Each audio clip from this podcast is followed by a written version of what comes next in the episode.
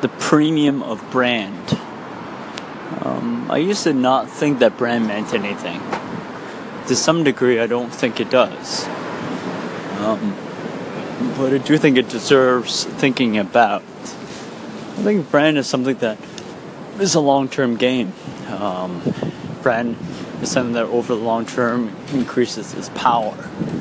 And so to think about that uh, long term effect and long term impact, I think, is, is a huge difference.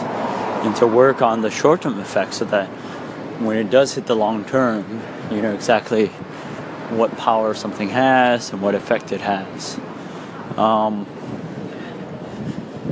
I think the long term effect of brand is that, uh, look, it makes everything a lot easier.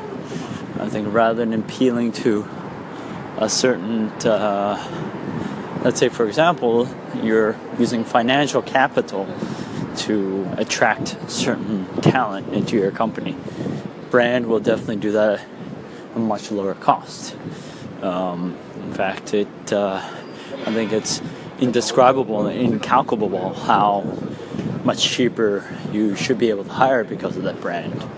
Um, and so I think because of the fact that it can take away or augment uh, financial costs, I think brand is something to be worth looking into and worked on.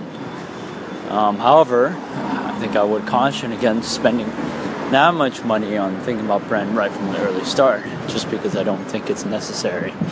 Over long term, I think it does become more and more necessary, and even from the right from the start, it's necessary to think about brand and its fundamental components.